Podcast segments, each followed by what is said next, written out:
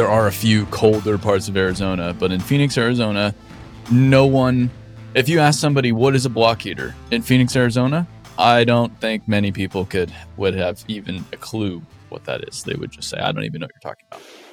Yeah, you know, we we we wouldn't get from A to B up here if we didn't have those. Yeah, Um, yeah, Yeah. yeah. Well, um, so I, uh, for whatever reason, I, uh, I have some speaking gigs over the next two months, and one of them is in Duluth, Minnesota, which is very cold. Oh yeah. yeah then I have one in in Toronto, which is very cold. Yeah. Then I have one in Dickinson, North Dakota, which is very cold. And then Denver, Colorado, which is very cold. So the whole time, I'm just going to be traveling to very cold, not that beautiful places this time of year. Yeah. Yeah. Well, you know how to pick them. You could have scheduled those in the summer, maybe. That's what I, well, I'm going to, to the people in Duluth, I'm going to be like, hey, next time for whoever's the com- on the committee planning this event next year, go to like Scottsdale or or St. Petersburg, Florida, or there's a lot of other places we can do this, guys. You don't have to do it here. You don't have to do it Yeah. here. You can take Yeah. take your spouse, you go to Scottsdale, you hang out by the pool during the day, you meet during the evening. Life's grand. I think it's an easy sell. Yeah. Do your do your parents stick around in the winter? Yeah, for the most part, they they usually go somewhere warm for a week or two. Yeah. Whether it's Hawaii, they used to go to Lahaina. Oh yeah. um, But we know that that's not really a hot tourist location right now. Sure. Um, so maybe Florida or something this year. Yeah, yeah. It's um I um I uh friend of mine, Jason, he'll be here in a few days and he lives on Maui, um, and runs a company doing the cleanup. Some of the cleanup. Oh, that's uh, the Truex, Truex, right? no, that's chemo. Uh and Oh, Chemo, doing okay. yeah, chemo's doing some of the there, there's a lot of companies working in Lahaina with how much work there is, Yeah. But I think um yeah, they they just started to wrap up hazmat. They're now into actually cleaning up, which is it's I don't know if exciting is the right word, but it's it's Mhm. good that they're making progress, but it's just going to be a long road. It won't be the same for It's it won't ever be the same, yeah. but it, it, it's going to be years and years and years and years before that place is even back on its feet, which is pretty Yeah. wild. Yeah. Oh, and didn't I hear that there's that one giant tree there? Didn't it survive? You know the It- one? I think it did. Yeah, I'm not it took a I'm- beating, but I, I heard this was way back when it all kind of happened, but I heard that it was still alive. Yeah, they do. They did a. Um, I feel like they did like some kind of like documentary on it about Yeah. how it has like this one little leaf popping out of it, or or it, or it did, and they're like, oh, it's alive. Like they yeah. that was the well, that was one of the big concerns. Is it's this gigantic tree that's been there forever, like this historic Yeah. landmark. Uh, Yeah. yeah, and it's I guess still alive. I don't know. I'm not. yeah so I'm there- not there's some tree hope. guy though. There's some hope. Yeah. No, there's plenty of hope. It's it's amazing how resilient people are, and chemo Mhm. has been a big part of that. So Oh yeah, yeah. I've been following. isn't that crazy though with social media how you can you know follow people that are there and so while you get all this information from all the media sources you'll get a totally different stream of information from somebody living it every day Yeah. and it's so it's so valuable to have somebody there uh, for anything really that can Yeah. actually speak to what's going on with their personal experience and not that that's like the right perspective or the only one but it's so cool how social media gives you the ability to to have that for the first time really ever Yeah, yeah. It's amazing, and it's not being it's not being filtered or anything. It's just raw, you know, day by day, minute by minute, kind of a, a screenplay of what's what's really going on. Yeah. Yeah. Yeah. It's amazing. Um, but I guess that brings me to what you're doing. I, uh, man, I love following along with what you're doing. It is so, you do such a nice job bringing people along. I, I love being, Hey. I think that's one of the most compelling things about what you're doing is you're building these mini worlds, but you're not just like, ta-da, here it is. Mhm. You're, you're making people part of the process along the whole way. Like, like when you're buying the models and when you're tearing them apart and you're making them, you're weathering them. It's it's so neat to be a part of it. Yeah, well, you know, for me, the product is cool, but like I enjoy the process. And so, you know, I thought, why, why not share the process with everyone else? Maybe, maybe they'll care. Yeah, And apparently well, a couple people do more than I ever imagined would. they- dude, more blown than a me couple. away. More Yeah. than you, you- your stuff is blown up. I was looking at it the other day. I was like, damn, you're you're reaching a ton of people with what you're doing. Yeah, it's mind blowing. Like back in the day when I would build something as a woodworker, I would post it and I'd get like 10 likes and six comments from friends and family on Facebook. And that's what I was used to. Yeah, Like, Yeah. So now, like, social media is just a totally different animal these days. I don't have to tell you that, but it's just, it's crazy to me. it is. Well, I uh, I bought this. You have these funny experiences with social media. I bought a um, just like some small holster for um, uh, a nine millimeter because we can have those in America, unlike Canada. Oh, yeah. Yeah, you guys are bad. uh, we can have those. And um, I get I get I get the package delivered, and uh, it's the guy that owns the company, and and and on the invoice says "Love following your page," and I was just like, "Oh, it's so funny!" I just found this totally randomly.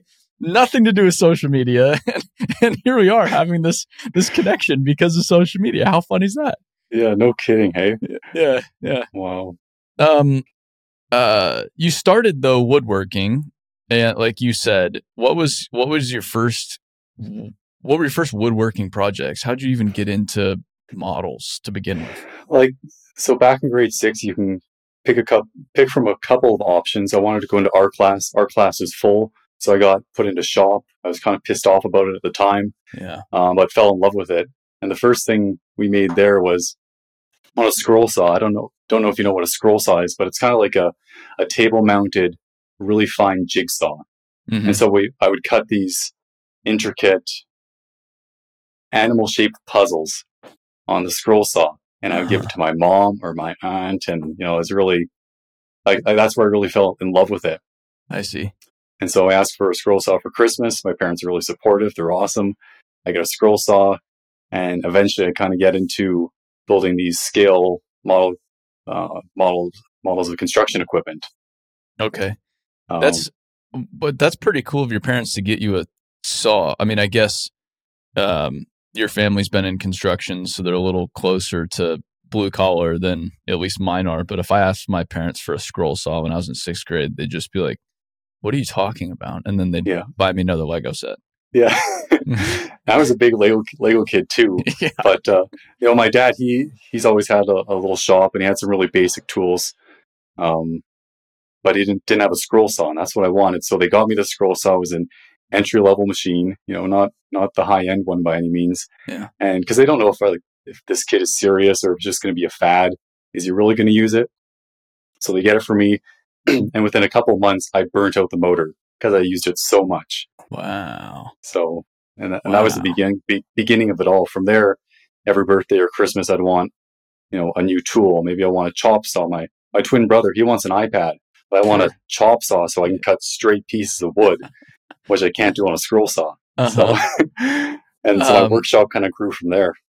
and so you started building these construction models but then they they started to get pretty elaborate because i know i remember when i visited the office mm, like two years ago it was a while ago Yeah, yeah, about that. uh, you pointed the first thing you see are some of your models in the office and you pointed out like yeah that i made those back in the day uh, and they're they're pretty intricate they're pretty phenomenal for Yeah. being models back in the day Yeah, like some of those models. Like I started off with um you could buy these blueprints for the first one I bought was for like a cat excavator. I didn't know my um model types or anything at the time, but looking at it now I can see it's like a cat 225 or 235 excavator. uh-huh Bought the plans for that. Um and then got home with my dad and opened up the plans and looked at it and I'm like, well, I don't know how the hell I'm going to build this. Like, I don't have wood that thick. I don't know how to make it that thick. I don't know how to cut this. And so at first it was super like overwhelming. And I guess eventually I, I built that model excavator and then I built a couple more from those same, the same company that made those plans. And they're pretty easy to follow after some time. But then I wanted to make other pieces of equipment that there were no plans for. mm-hmm. And so I got into designing my own models. So I built that uh, big Liebherr was an LR 1300 crawler crane. And I always get fixated on things. And for some reason, that crane just grabbed me and I had Sure. to build it. Yeah. And so that was in grade, I think, started grade nine, finished in grade 10. Really? And then, yeah, And it's like, I mean, it's pretty tall. I feel like I remember Yeah. it being as tall as me, or if not taller. yeah, it's, it's, the luffer on it is angled down so it fits in the lobby of the office, but fully extended, it'll, it's 13 feet And entirely out of wood. entirely out of wood. Like I, I walk past that thing and I'm, I'm scared to look at it because I can't believe it's still standing and I'm just waiting for the day it crumbles. That's like a stack of dominoes. Like, yeah. And at this time, I know you're still working in a garage, but were you just in your parents' garage, or what did that look like? Yeah. What did your shop look like? Yeah, my shop was just a corner of my my dad's shop, and like Uh, like man, that guy put up with a lot of shit because like I I made a mess. I didn't clean up after myself, and even if I was cleaning up the stuff I left lying around, like just the dust I created, and you know he's he's got a helicopter, as you know. We went for lunch and stuff, and he Yeah. keeps it in there too. And he would he would just dust it off. He never complained about the dust. and I don't know, like like I would complain. I um I I look back on so my parents got um parents got divorced when I was probably like 12, which was you know the typical child trauma of accompanying that. But uh, but there were some really cool things about the divorce too. It just opened up a whole new world of possibilities for me. And one of the possibilities was aquariums. Because if I asked my my Right. father for an aquarium, I didn't I, I knew not to ask my father for an aquarium because I it just wasn't even going to be in a conversation. But my mom, yeah, I could have an aquarium and and I could have a big aquarium. Like whatever could fit in my room was was game. And so I bought this monster monster aquarium uh, off Craigslist and and moved it into the room and and it was just an absolute uh, nightmare in in every respect. But my mom, for whatever reason, was so cool about it. And every time I had to go buy some coral off some stranger on Craigslist as like a 14 year old kid, I couldn't legally drive, so I would need my mom to take me to some guy's house hmm and I'd she'd wait outside while I'd go into some stranger's house to go into their aquarium to grab a coral and then bring it out in a Ziploc baggie after giving the guy 40 bucks, whatever it was. Yeah. I look back at them like, why did my mom let me do that? and I'm so Yeah. I'm so glad she did, but it's like, what, what, what how did I get away with that? Yeah. Yeah, it's crazy what parents just kind of what they're willing to support sometimes, you know? Yeah. Well, and they're not always willing to support stuff too. I, I, I- unfortunately, a lot of parents, and I'm I'm grateful, and it seems like you've had parents that have just been Yeah. like, "Hey, you do you, whatever it is, you do you." And, Yeah. and you're not there's you're not doing guardrails, drugs. but- Yeah, yeah, We'll- exactly. We'll buy yeah. you some wood and you can make some sawdust, but at least you're not doing drugs. um, so, um, professionally speaking, uh, you have you always been at BlueCon, or what is what has your career actually been like? yeah, so I've always been at BlueCon. Like after graduating high school, um, in that summer between you know graduating and starting post secondary, um, I started working labor at BlueCon. Um, I was flagging traffic. Well, I, I was actually working in the shop as like a you know cleaning the floors and washing equipment stuff like that, and then um, eventually got onto a job site as a laborer, which is pretty awesome after being cooped up in the shop Yeah, you wanted to go and work where the action really happened. And so between going to uh, school, um, I would work labor in the summer and get some field experience there, uh, which is awesome. I enjoyed that. And um, and then after that, after gra- finishing post secondary, I did. Um, I went to technical school here um, for civil engineering technology. So it's like a two year diploma, uh, but it's more of a I guess, a practical and hands-on approach to civil engineering compared to a degree. Yeah. You, know, you can't stamp drawings, but you have a pretty good understanding of what's going on, which um, is which was awesome. like, but ironically, that's probably better than what you get in a degree because I got the degree. That's right. it- yeah, there's there's nothing practical nothing practical it is all theory and is all math and you get out of school you don't know how to design anything. You actually go learn engineering in the four years after you go to school. It is all just math. That's it. That's it. You can't design Yeah. anything after. Yeah, math and like I guess teaching you how to learn. I guess is the other big thing you get out of that. But Yeah.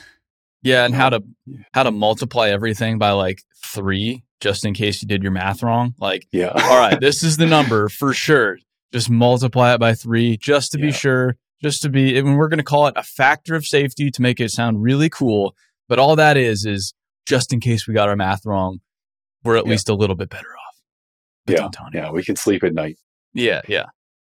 Um, and then we'll so, we'll still put the risk on the contractor, though. That's for sure. Uh, uh, oh, 100%. Yeah. Why would the engineers take on any risk, man? um, uh, d- were you, as you were starting to then get into being a professional after school, how old are you? Are we similar age? I'm 27. I think right, close to you. I think a little little younger. Yeah. yeah, I'm 28, so almost almost the same. As you started to get into the professional world, were you still doing models on the side? Did it stop at all? Oh well, it, it slowed down a lot for a bit because when I was going to school, I moved out of my parents' house into um, into the city. Uh, Yeah. Stayed with my brother and sister um, in a little condo there. So, I mean, on weekends and stuff, maybe I'd get home and do a little bit of woodworking. But when you're in post secondary, man, like I, I was I was a nerd. I didn't do much partying or anything fun. I was studying on weekends and trying to get you know good marks Yeah. because that's what I thought mattered the most at the time. Sure. And so it slowed down quite a bit. Uh, but then, even when I was working in the field, you know, you work six days a week, twelve hours a day, a lot of the days. Um, and so on Sundays or rain days, maybe I'd sneak out to the shop and do a little bit. And then eventually, well, actually, I guess just two years ago, I got uh, I moved into a small town outside of the city, uh, got a house with a garage, and got all my tools at home with me now, Mm, um, which has been amazing because it's like 10 steps out of my back door. yeah. And really, I couldn't be doing what I'm doing right now, um, driving hour every day to my parents' shop to, to to make a little progress on whatever I'm building. Sure. Yeah, and I guess to provide people some context on work hours, you're in Alberta, and so when the weather's good, you work. You make hay Essentially, when the sun shines. Yeah. make hay while sunshine, and, and then in the winter you don't really work. Yeah, yeah. yeah, now now I'm in the office, um, estimating and project managing. Um, so you know, I, I do work in the winter as well. So that's my full time gig, and then nights and weekends are mine in the shop, and yeah. that's where the dioramas come to life. So how how did the diorama thing even enter the picture? How how did you get the idea for the first one? Well, so I so I guess I've experienced in model building with wood, and it was always just wood. And then one day I was sitting at my desk at work, daydreaming as you do, and I was looking at like I had a scale. I think it was like a John Deere 200 series excavator model on my desk. Probably got it when I was a kid from the dealer. Mhm. And I was sitting there looking at it, thinking, look, man, it'd be cool to stage that. Like it was creating in a stick of pipe or maybe, you know, digging a trench. Maybe I could have other pieces of equipment there, maybe some people. It could be like a miniature construction site. And then, well, what would I put it in? Maybe, maybe like a table, maybe a conference table. So Uh-huh. I got this idea in my head and, you know, the snowball just keeps going. And I can see it in my head. And so I go to my dad, who I work for, and I said, Hey, dad, I got this idea for a conference table. It's going to have a scale construction site in the middle with a crew pre cutting, digging a trench, backfilling, compaction. And then that's going to be in the middle. On the side, it's going to have live edge slabs and concrete legs and a piece of PVC pipe underneath to support it structurally. And it's going to be awesome. And he's like, yeah, Ryan, like we, we got a table and I don't, I don't really get it. I, I, I think we're okay. I said, no, no, no, man, it's, it's, it's a good idea. Let me just like draw it out. So I drew up some sketch and it was probably a pretty poor sketch because I'm not, I'm not good at that kind of stuff. Um, and showed him this piece of paper and said, Hey, listen, like, this is what it's going to look like. And he's like, yeah, like I still don't really get it, but it seems like, seems like you get it. So maybe like, like what, like, how was it going to cost me? I said, I don't know. I have no idea. Maybe like five grand and like the labor's free. I just, I just need to build this thing. so he said, go for it. and uh, and that was that really. So it was just, I guess, an idea that popped into my head and um, possessed me, and I just it, it just had to I had to get it out. So the the BlueCon table, the conference table, was your technically your first diorama My first diorama, my first table. conference table I've ever built. I mean, I I built a coffee table, but never a conference table. So it was a big undertaking at the time. Like I had no idea how I was going to build it. Wow. Yeah, I and I've I've seen this table, and uh, it, I just posted a video of it the other day with you. Yeah, yeah. Just- thanks for that, by the way. uh, uh, you don't have to thank me. It's it's amazing. Um, but it, I mean, if you told me, yeah, it was like the twenty third one I built, I'd be like, yeah, that that makes sense. But the first one, that's wild because I, I I built my um my desk that I still use. It, I, I built it in college um, because I couldn't find a desk for my my bedroom at the time that that was the right dimensions. I wanted it to be really deep um, Mhm. and really wide, and there just wasn't one out of China that was that size, surprisingly. So I built it myself, and you can tell I built it myself because it looks like shit. And uh, It's not shit. It's rustic. it's no, it's not rustic. It's just it's just trash, but it still fits uh, in in my current house. It still works like a charm. But Yeah. yeah, you can't you can't tell this thing was your first shot at it. How? Um, I guess where where do you even start on something like that? Gosh, I don't know. Like the woodworking part for me was, it wasn't bad. It was it was easy because it's kind of all the same tools and techniques, just bigger. Yeah. I just had to buy some big slabs and figure out how to get them flat.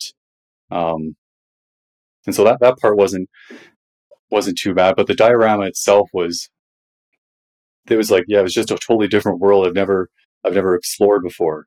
So I picked up like some scale railroad um, magazines Ah, and so because that was like the closest thing I could I could find that kind of related to what I needed to do. yeah, And so for months I had these magazines beside my bed, and I would I'd read those in bed and, and see, oh, okay, well that's how they do the dirt there, and you know try to pick up some techniques from the pros because uh-huh. those those railroad guys like they're they're on another level. Like even compared is- to my stuff, like they're they're Yeah. unreal.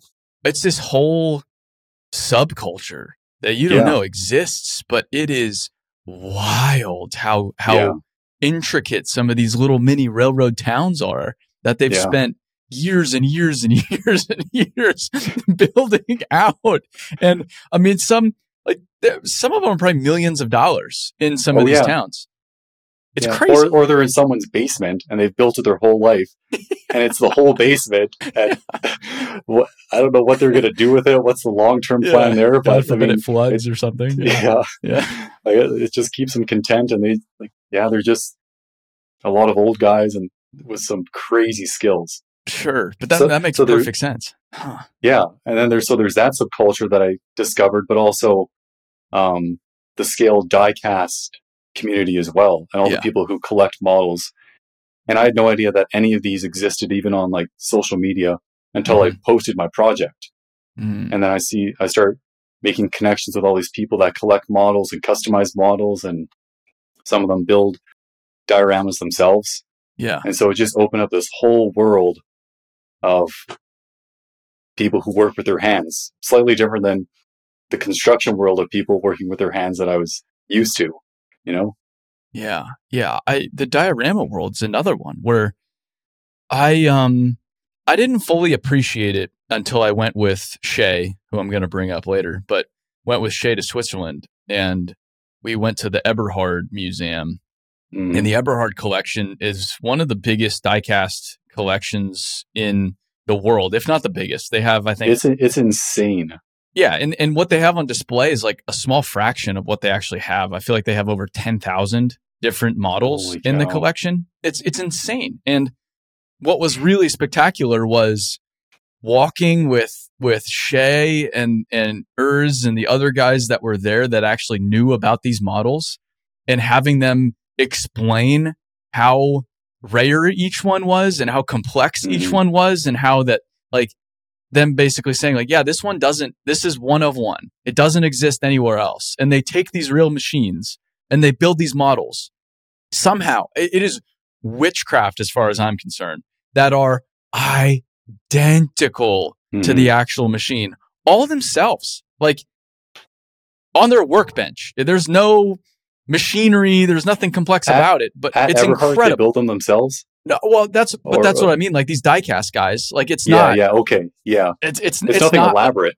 No, th- no, there's nothing elaborate about it. It's so straightforward and, and, and simple if you look at it from like a big picture perspective. But it, it's it's so incredible to see all these different models, and then the money some of these things cost Oh is cr- like to think that some of them are worth what a like a pretty nice car is worth Yeah. is to me mind boggling. Yeah. And people, yeah, people have no idea. No idea. I, I had think, no oh, idea. maybe, maybe it's a hundred bucks or something. It's just a small dinky model. It's a toy. It's a toy. They it's call a them toy. toys, Yeah. Yeah. Yeah. But no, it's it's another world. yeah. Um, yeah, I got to get out there to Switzerland and see that for myself sometime. Oh, you would love it. Uh, it is so.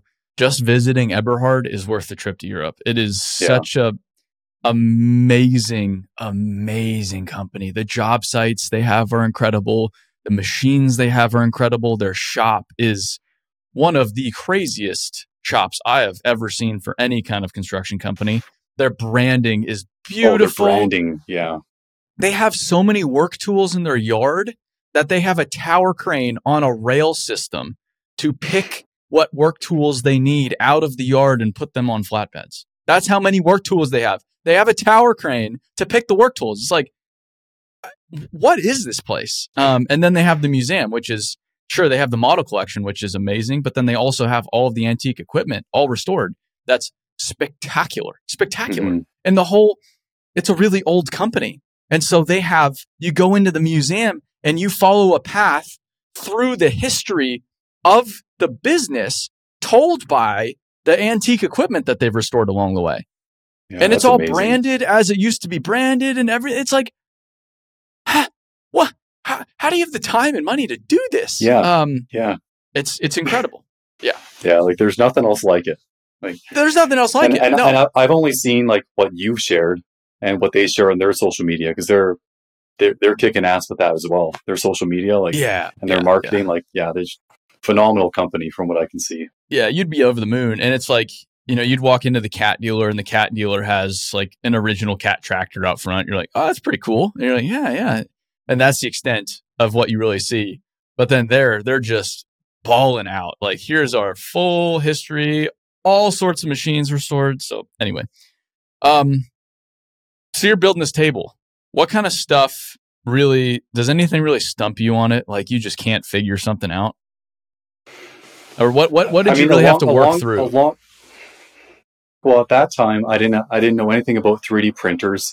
I didn't have a 3D printer, so you know everything was made by hand. The st- the sticks of PVC pipe were straws. It took me a long time to find a straw the right diameter that I could use because I knew nothing about modeling supplies and that they make styrene tubing of every diameter you could imagine. Yeah. I didn't know that. I didn't Yeah. know to look for that. Um, the concrete, the sticks of um, reinforced concrete pipe are all PVC that were the bell and spigot were turned on a wood lathe, and the lifting clutches, you know, drilled in there with a drill. I use little nail heads for the lifting clutches. Wow. So you can't you just look at like one little piece at a time, and you just work through like everything else in life. You just pick away at those small problems, and eventually you've got the whole table figured out. Yeah. But it is it's a lot of small problems because you have to figure out how to make the dirt look real. You need all the, Yeah. the materials like you just said. Then you need to make the little people. Then you need to figure out how to actually build the ditch because then you're you know it's a th- three-dimensional plane uh, or, th- I guess three-dimensional structure you're working off of and then you have to weather the equipment and make it look Mhm. legitimate. And Yeah. then I feel like you got you, if memory serves me correct, you have a guy with a hose spraying Yeah. the water, and you got to figure out how to make water look like water, but in a static environment. And, and, and so it's Yeah. just all these little problems. Yeah there's there's so many and like even the weathering like of the equipment i look at I look, okay so i look at the bluecon table now it's cool but to me now it's like child's play and i look at the weathering and everything Yeah. else and it's like okay well like, i don't even want to look at this right now I was, I was, I was going to ask that. I was like, do you, do you have to? You, I mean, because you probably sit at that table a lot. And does it just Yeah. frustrate you? Do you just, you're just looking at the whole I've- time, like, oh, I could do that so much better. I mean, like in a way, yeah, because I know I could do it better now, but also I got to give myself a little grace because it, was- it was my first one. I'd never done anything else, so I look at it. I'm like, okay, well, this is where it all started, and it kind of shows where it kind of contrasts to where I am now, and I can look at the difference between the two and feel like I've I've learned a thing or two. Um, but you know, maybe eventually I'll pull off the glass and reweather the equipment and you know touch up things here and there when I get some time. Sure. Yeah, I um um so that I I think I remember seeing that table in some of your progress. Did you put you post on social media? Maybe like on LinkedIn. I feel like I first saw it. Yeah, LinkedIn is where it really blew up. Uh, LinkedIn, Yeah. Facebook. Yeah, Yeah, yeah, because I remember yeah, you put you posted some progress, but then what really blew up was the finished product. Yeah. It just went Yeah. nuts. Like oh, it went nuts. Like, like tens of thousands of likes and shares and millions of views on LinkedIn. yeah. Which I don't know what is really considered a view on LinkedIn. If it's, they're scrolling and they stop, I don't know what. Who knows? I don't know how they calculate that. But anyways, it it was huge. And I started getting all these other companies saying, "Hey, can you build me one? Can you build me one?" hmm And so then I thought, okay, well, uh, I guess I could make ano- another one. So I made a short one, eight feet long, for the DeKalb Pipeline Company in Georgia. Okay. Put it in the back of a pickup truck, drove it down there with my sister, sold the pickup truck, set up the table, flew Wow. home. Wow, really? Yeah. Yeah. Nice. Nice. Um Yeah. and and still at this time, you've got a full-time day job. I mean, you still have a full-time or I guess Still day do, job. yeah. yeah, yeah. Um but it wasn't really you just wanted to do it for the sake of figuring it out and building something and you had Yeah. to charge for it obviously, but it's not really um I guess wasn't like I'm going to make a bunch of money on this from the beginning. No. that doesn't seem at all the point.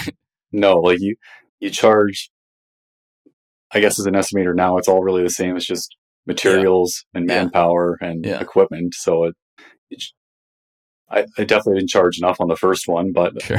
like you said, I was never doing it to make money or get rich. It's just, I love to do it. Yeah. And these people are going to pay me a bit of money to do it. So well, why not? Yeah. Yeah. So you make that second one. When does Herb call you? Herb calls me as I'm driving down to deliver the second one.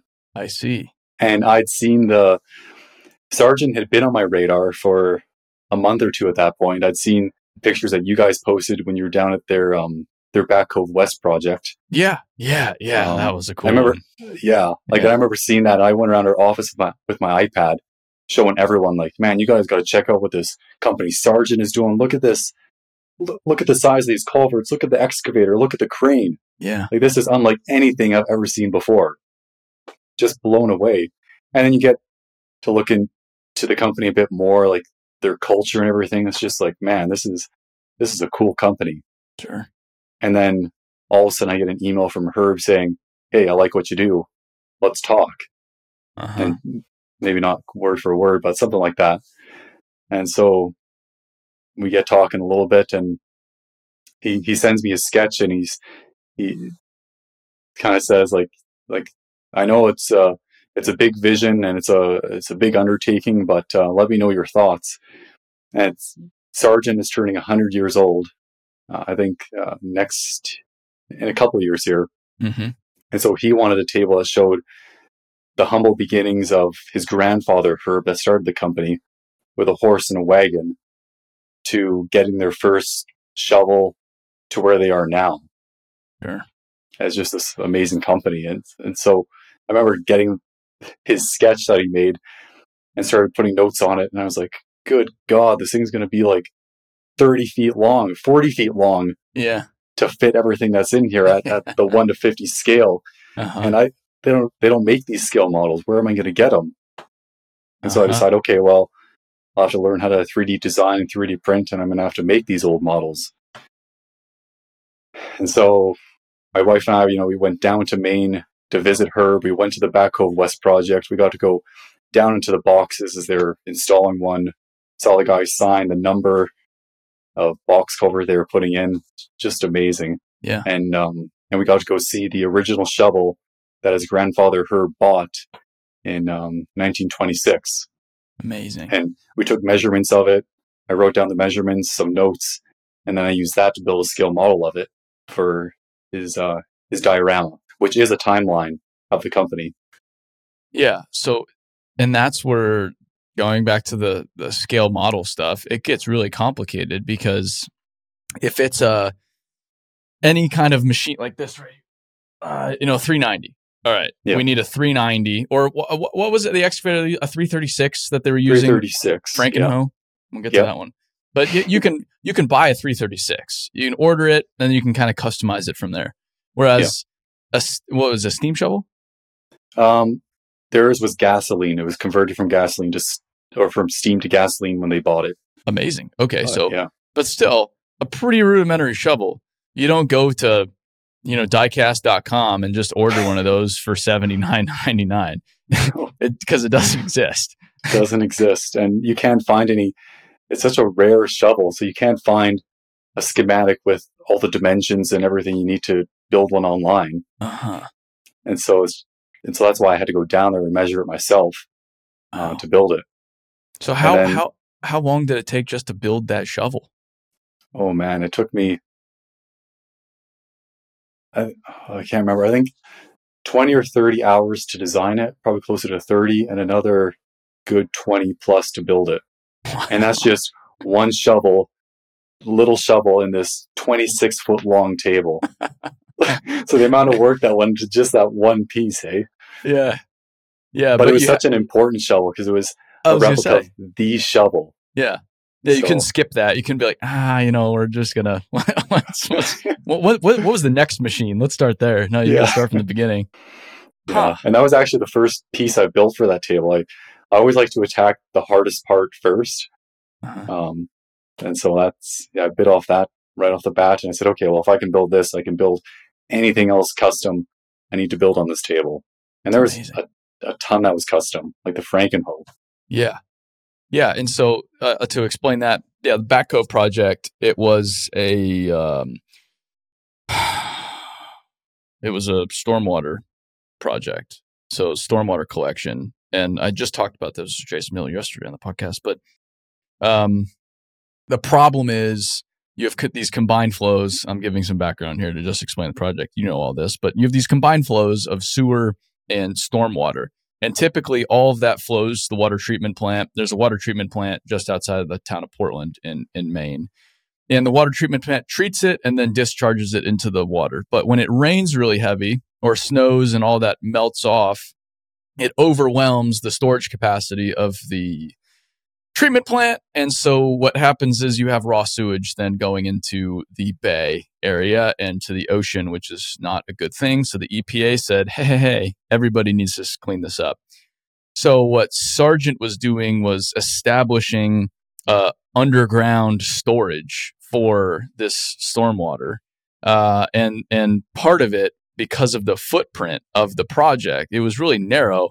They had to put these really wide. You know the dimensions. What were they? Eleven feet by like five feet. Oh man, I should know these. You built so many of these. You should, yeah, you, you yeah, should- what? I'm just blanking right now, man. But they were like,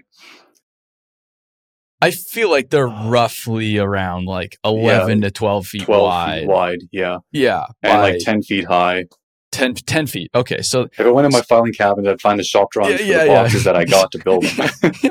so they they they had to build an enormous box culvert down this road with houses and stuff on one side and and and beautiful lawns and trees on one side and then the bay on the other side. And Oh, so they're they're 20, 20 feet wide, I think. 20 feet back wide. to me. I think they're Okay. 20 feet. Yeah, sorry to interrupt. Yeah, I, I maybe I'm thinking of a different project. But anyway, they they, they- had to ma- put these massive box culverts into this very confined area, so they couldn't lay it back at all. They had to have it shored up, and then they had very little room on either side to maneuver. And so they used this amazing gantry crane to to pick up the boxes, and then they, it has wheels on both sides and lower the boxes into place. And then they had what they called the Frankenhoe, which was a 336 standard up upper part of the machine, but then the whole undercarriage was then spread and the track sat on both sides of the excavation. Yeah, Is it, had a span of like 35 feet, something like that. 35 feet. Yeah. Chell, Chell got to see the machine and take pictures. I never saw it, unfortunately. oh, you never did, hey? Okay. No, no, sadly.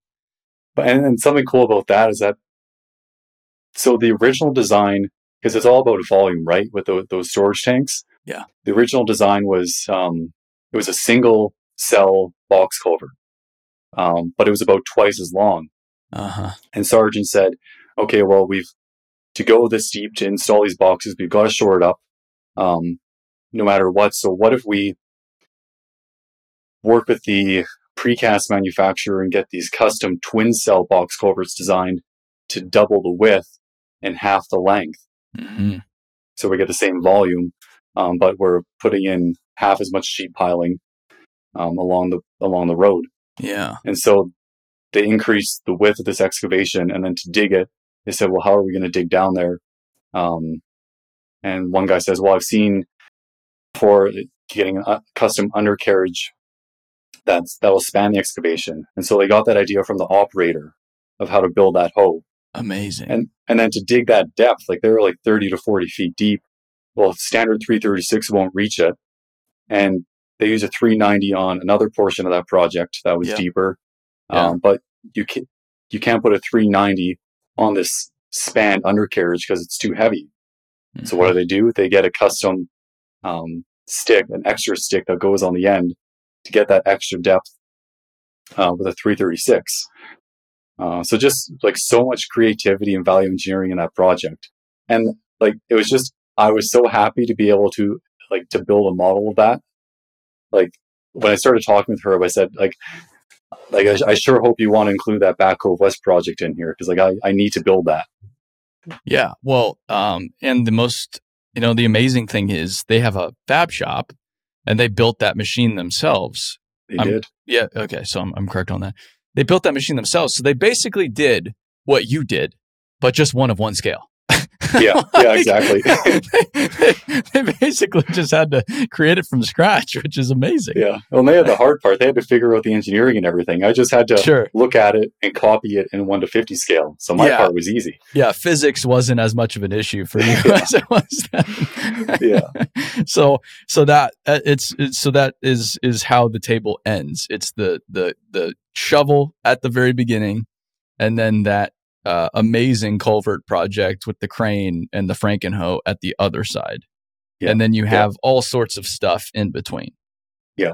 Yeah. Just Like- the evolution of equipment. You know, you've got all the old Euclid trucks and, Yeah. um, you know, the Northwest shovel, the cable shovel. And then you move into the, you know, the 70s, 80s where um, hydraulic excavators become a thing and they overtake the rope shovels. So just showing that evolution um, over time, and then finishing with, you know, GPS equipment, um, Mhm. building a runway at the, the modern end with a drone, one to Mhm. scale drone flying overhead.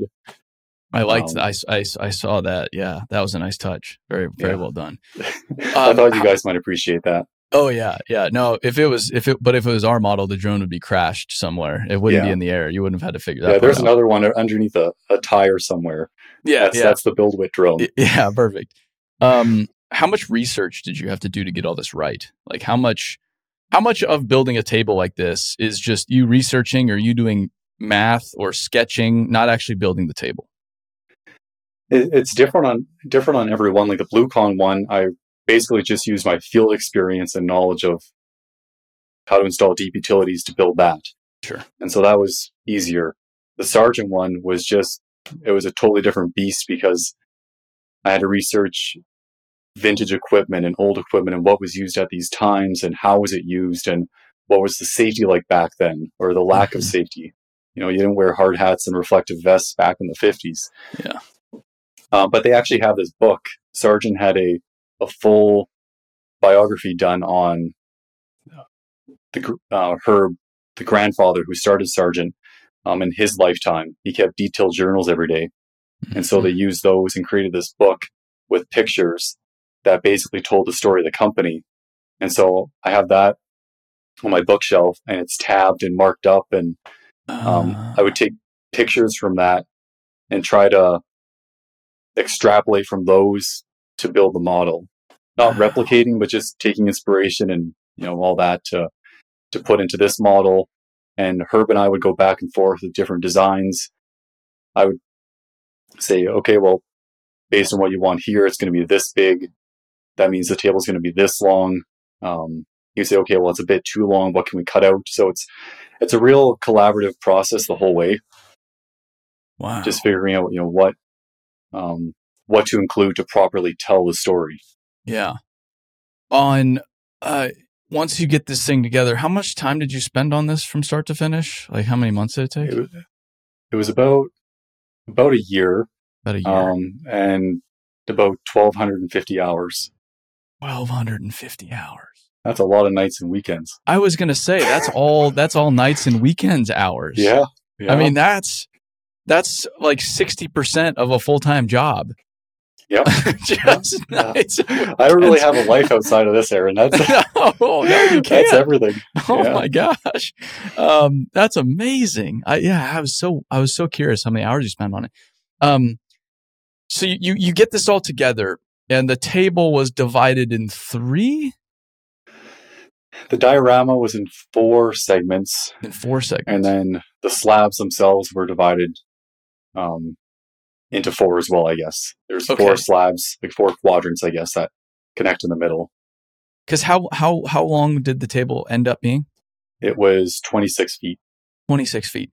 Yeah. And so, uh, yeah, you can't put the thing on a flatbed and drive it to Maine from Calgary. Uh, and so you have to figure out how to fit in. Uh, you you put it in a U-Haul, right? Box truck. Yeah, my we I built crates, um, put them in a U-Haul, and my wife and I drove it down across the United States to Maine.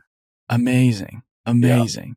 And, And that was uh, about a, a couple months before our wedding. And so that Oh, was a wow. true test. You know, is this is this really going to work out? And Yeah. we uh, concluded after that journey that it was it was a good decision. You know, we were those those Yeah. those U-Hauls suck to drive. there's no Sure. cruise control. yeah. Aren't they limited too on speed? Um, if they are, mine wasn't bad. It was I could always get to the speed limit. Okay. Yeah, because I drove one one time from Arizona to Texas, and I couldn't get to the speed limit. Uh, I think it was limited Oh, really? at seventy, and in Arizona, speed limit seventy five, which was frustrating. Okay. And then the other thing, and this was the same thing that was true with our RV this summer, is there is no sound deadening. No, And so it is so loud, so Yeah. loud. well, get this. So like we're driving and it's either our Apple watches or our phones. They're all they're, they're listening to how loud the area is that you're in, Yeah. and if you're being overexposed to a loud environment. And they were constantly giving us warnings that it was too loud and we were ruining our ears. You need And ear so protection. yeah. We would drive with our AirPod noise canceling headphones in for a lot of the way because it, it, it really is just so loud. Yeah. We- we I, well, I did uh, the RV this summer. I had noise canceling headphones on for Yeah. most of the time because it, it, it, it, it, it's like a a safety thing for me. Like I can hear better with these on. Yeah. I can just driving this thing. Yeah. Um, how, how long did it take to set it up once you were at, at Sargent? Uh, it was about uh, two days, solid day and a half, and then we had kind of a, a grand reveal type uh, get together with everyone in the office, um, some of his family. My parents actually surprised me and came down there as well That's Um, awesome. to see it, you know, the, the curtain pulled or the sheet pulled off the table. So and the, pretty I, amazing. I, ass- I assume the feedback on that one was pretty spectacular. oh yeah, yeah, they're they're so happy. Yeah. Yeah, and just even on the internet i mean just the i Oh, feel like yeah. the amount of attention you've got with that table is is just spectacular oh yeah, it's it's mind blowing. And yeah I mean, I post a lot. Maybe I annoy some people, but if you don't like it, you don't have to follow. But Sure. yeah, like I, I, I posted probably hundreds of posts on that table in the process just because the scope was so big. Um, yeah, tons of attention. yeah Um, and yeah, then yeah, it's crazy. after that do you have a bunch of people calling you Oh yeah, i'm sure yeah, yeah. I got a, a long list of people who are interested, and even like because it's it's a, it's a side hustle, and my schedule's unpredictable, so I just commit to one project at a time. yeah So I just I have a waiting list, and I put people on my wait list, and if I get an opening, I'll reach out, and you know maybe we'll make something happen. Mhm. uh, but it's just one project at a time right now, and Mm-hmm. um, you know who the next one's for. I do know who the next one's for. And I'm I I saw that and I couldn't be more excited. I was like, ah, that's gonna be so cool. So cool. Because their equipment is awesome and where they work is awesome. yeah, yeah, it, it just kind of makes sense, doesn't it? When you, Yes. like, when you know the company, you know Shay. Yeah. Um, he's a big model collector himself. Yeah. Yeah. Um, have you have you uh did you go out there? No, no, I haven't been out there. Oh, you haven't been out there. Yeah, So you I want to. Yeah, he. I mean, he, in, in his basement. Speaking of models and basements, he has that. Uh, and I know. I feel like you've maybe weathered some stuff for him on I- that I, model. what- I haven't weathered any Or of his stuff, but I've built, built him a few custom pieces. Yeah, a grout, yeah. a grout mixer. Yeah, yeah, yeah, yeah, yeah. I feel like he said you were doing something for it, but yeah, he Yeah. has this remarkable um, shoring project, shoring Yeah. diorama that he's worked on for a very long time, and it is, I, it's probably the nicest small model I've seen. It's the thing is beautiful, um, but then he now has a kid, and he's got plenty on his plate. So I'm sure the model building is not first and foremost for him. So seeing him working with you is so exciting. yeah. And and this is um Shay Stutsman. Um, Yes. Stutsman Gerbaz for all those who are who are wondering. Yeah, in Aspen, Uh, Colorado, the guy with all the wacky equipment. Yeah, yeah. Yeah. Yeah, he and so yeah, like you said, he's a really talented model builder himself.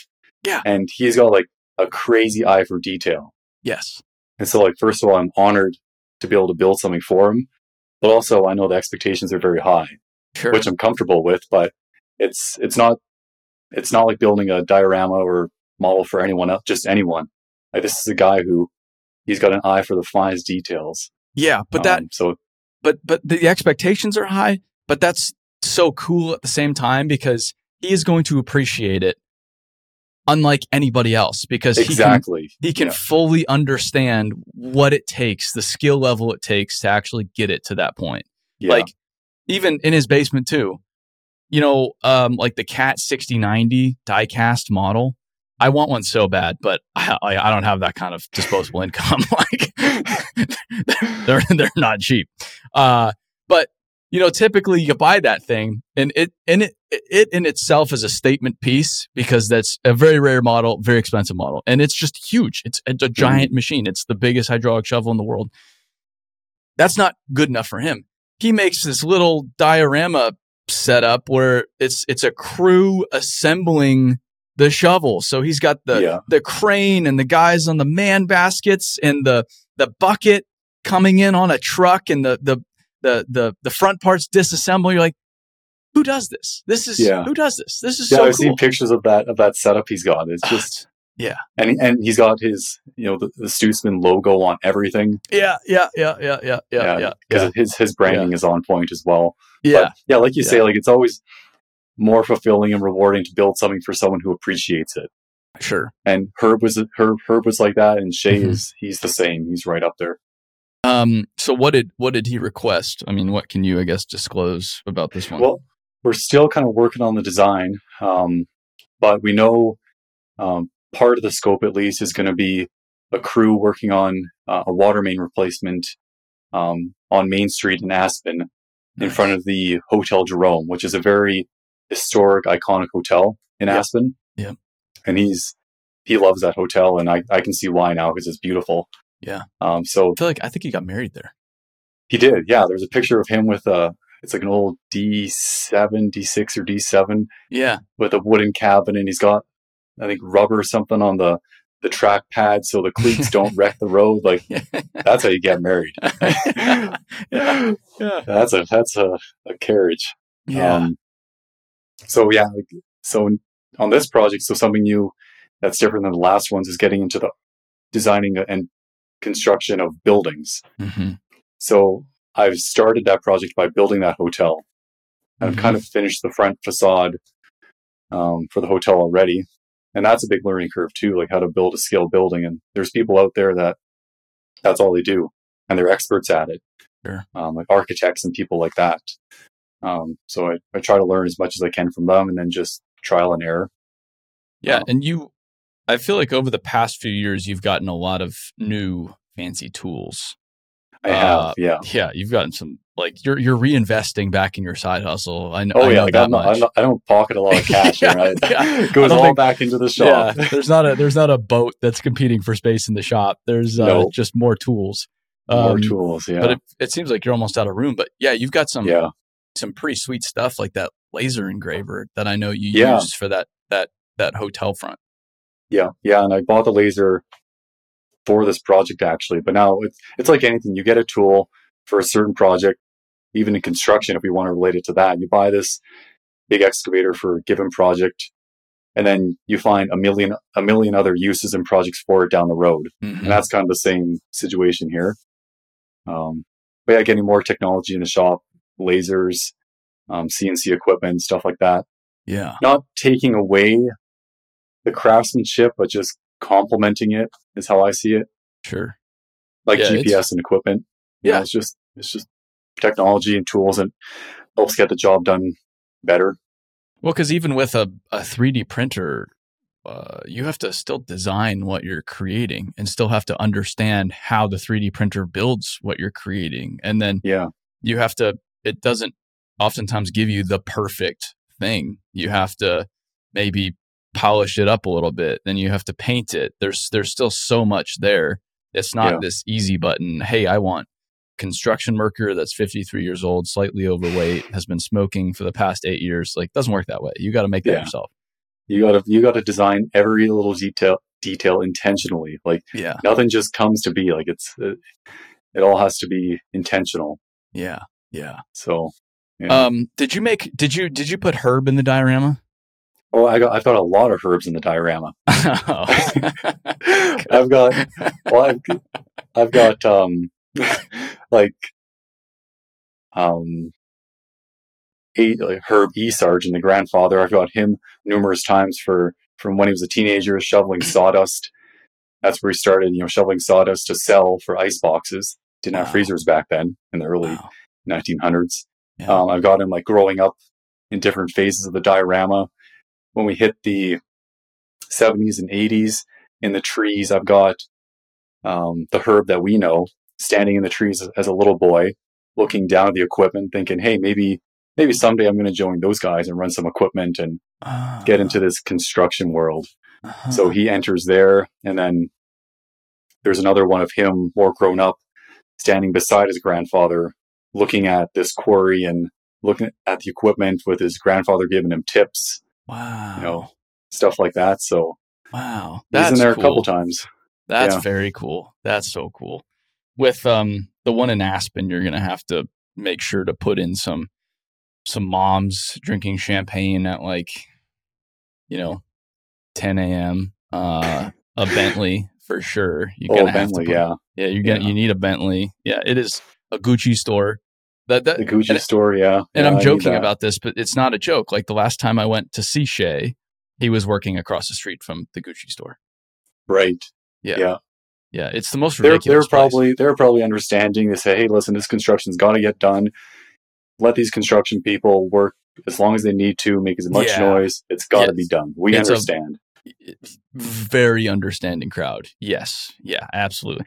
But that like they've been they've been doing it there for decades and decades and decades and decades. So they know how to do it. They know how to play the game, which is like a big not the competitive advantage for them, but certainly a competitive advantage because they just know how to do work very very well in Aspen, which is Yeah. not a market most people could work in. Yeah, Yeah, and it's Yeah. tight, and they've got the specialized equipment to do it. They've got, um, like you had shown in some of your videos, they've got working in this tight alley beside these stores. They have a pizza wheel for the excavator to cut the Yes. asphalt um, Yes. instead of a you know saw cutting it and making dust and noise. Yeah. So they've got the right tools to to work in that area. Well, I'm hoping I know my photos came into use or our photos came into use on the Sargent one, and I'm hoping my photos can come into use on the latest one. And so They absolutely will. Yeah, I am. I am honored to be a very small piece of this in providing you some quality quality photographs of what you're building. I'll have to stick a small Aaron in there with an orange hard hat, taking Yeah. a picture. yeah, no, don't do that. I don't I don't belong in Aspen. I, that, that would just be out of place. Uh, but uh, Um, I guess kind of going back to what that one's going to include. So we have the water main replacement. That was the original scope. We Yeah. might expand it to show some of the other things they do because deep utilities, deep utilities is just one small piece of the puzzle. Yeah. So yeah, we'll show a little more in there. I think.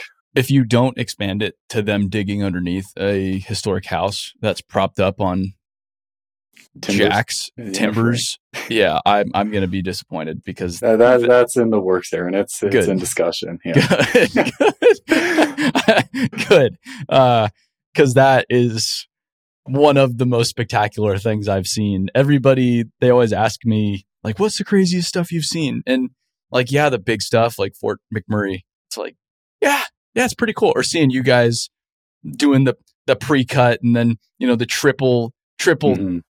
three lines right in the same trench. I mean, all that's spectacular, but some of the small stuff is cool too. Like seeing a mini excavator underneath a historic house that's been propped up and had a 30 foot excavation dug underneath it Yeah. in downtown Aspen. You're like, what is this? This is wild. Yeah, and, and and the original design too. It it had a um their new custom D one kind of Ooh, doing yeah. the sub the the the road um, gravel based prep. yes. Um, and there was there was no track loader in the original design, and that would just be a crime if would there be. was no track loader on a Stutsman diorama. It would be. So we're working on that, and we're going to find a way to get one in there.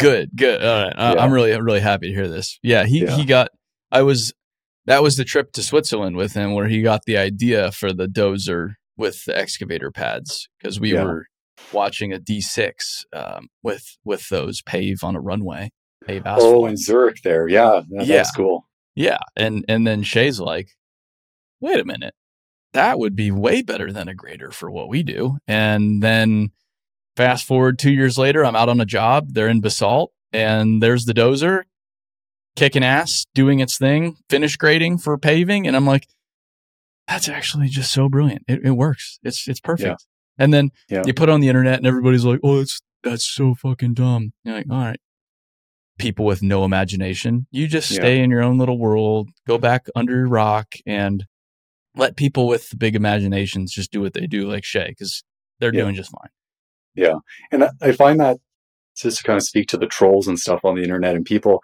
you know, in different regions in construction, companies do things differently. The soil's different. Yeah. They just have their different way of doing things. And so when you when I built a diorama, say for Blue-Con or anyone else, you always get people commenting, "Oh, well, why are they doing that?" Or "Oh, where's your trench box? Safety's no joke, Ryan."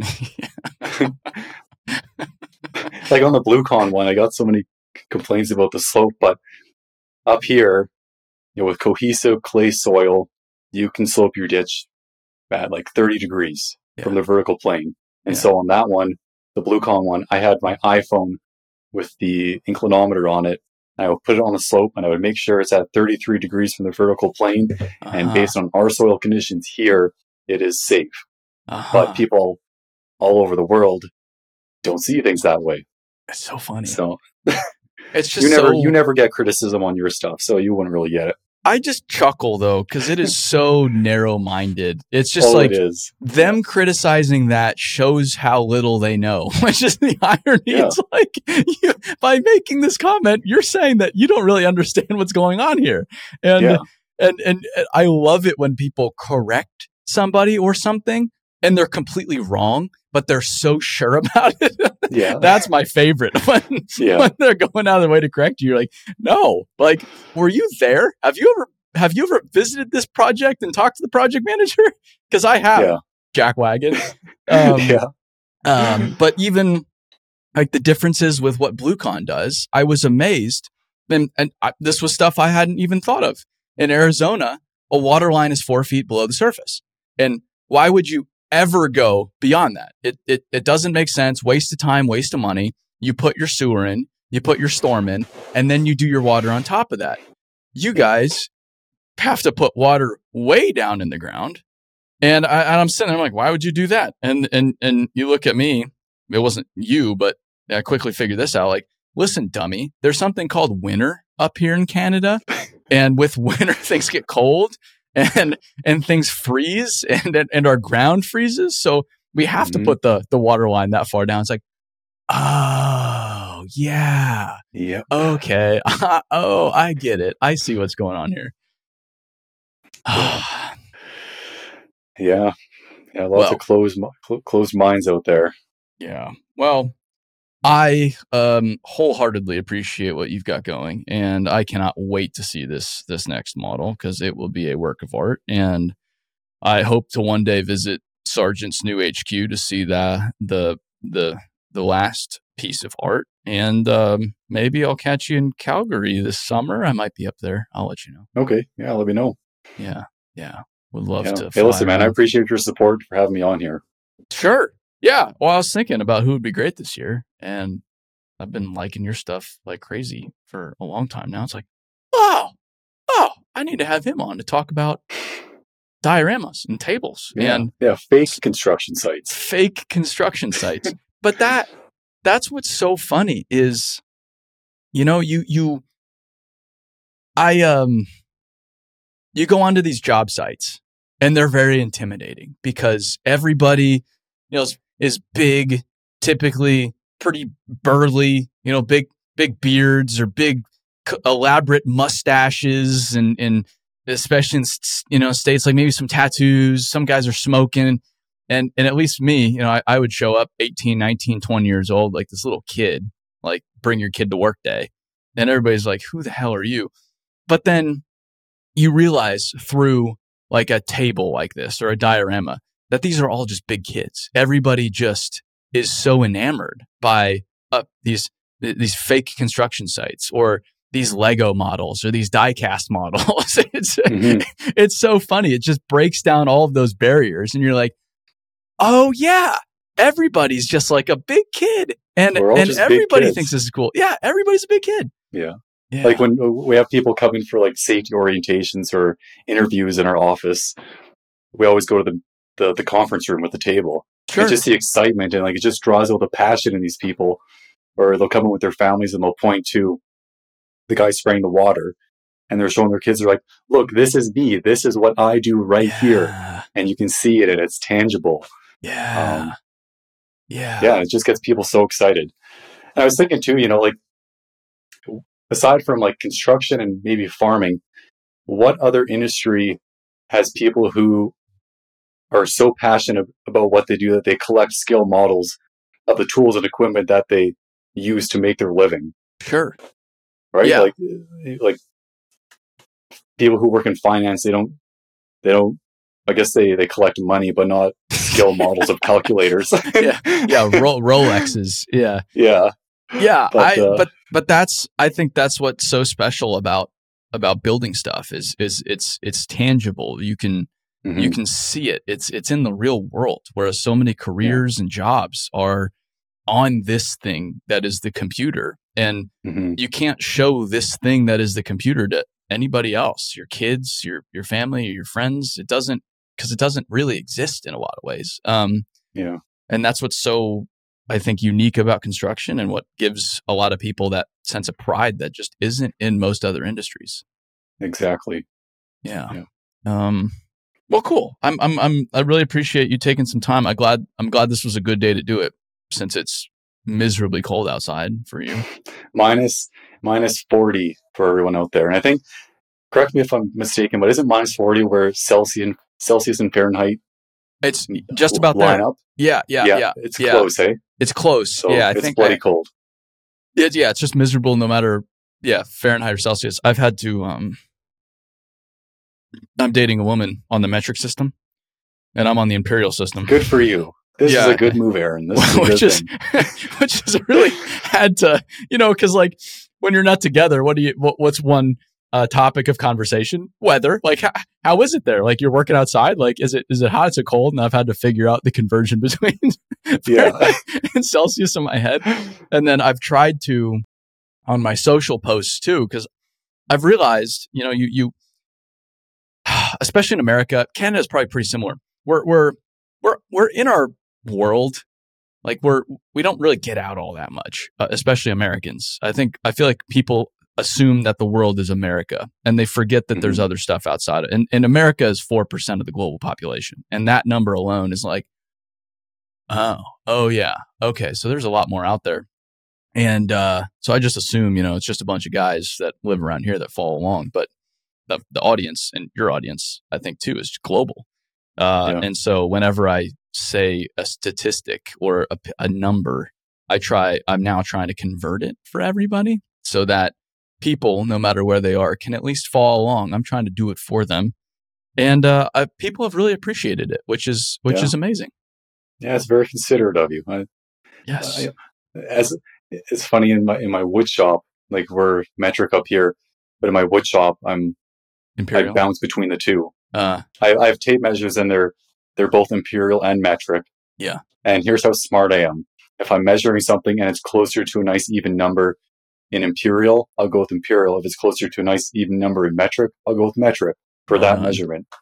well done. Yeah. Yeah, Yeah. they they they both have something to. Uh, they leave something to desire. I feel like I, don't think, so. Yeah. any system's perfect, but metric makes a lot more sense. Well, um, yeah, thanks again for coming on. Uh, if people want to follow you on social media, where do they go for that? Um, Instagram and Facebook, I guess, are my Instagram is my biggest platform. Ryan Haasen Woodworks. Um, Haasen's with two A's, H A A S E N. Um, you'll you'll see me. It's I'm the scale diorama t- table guy. Not not hard to find. So okay, well, cool. Well, thanks, Ryan. I, I really appreciate Yeah, it. thanks, Aaron. Yeah. Good chatting.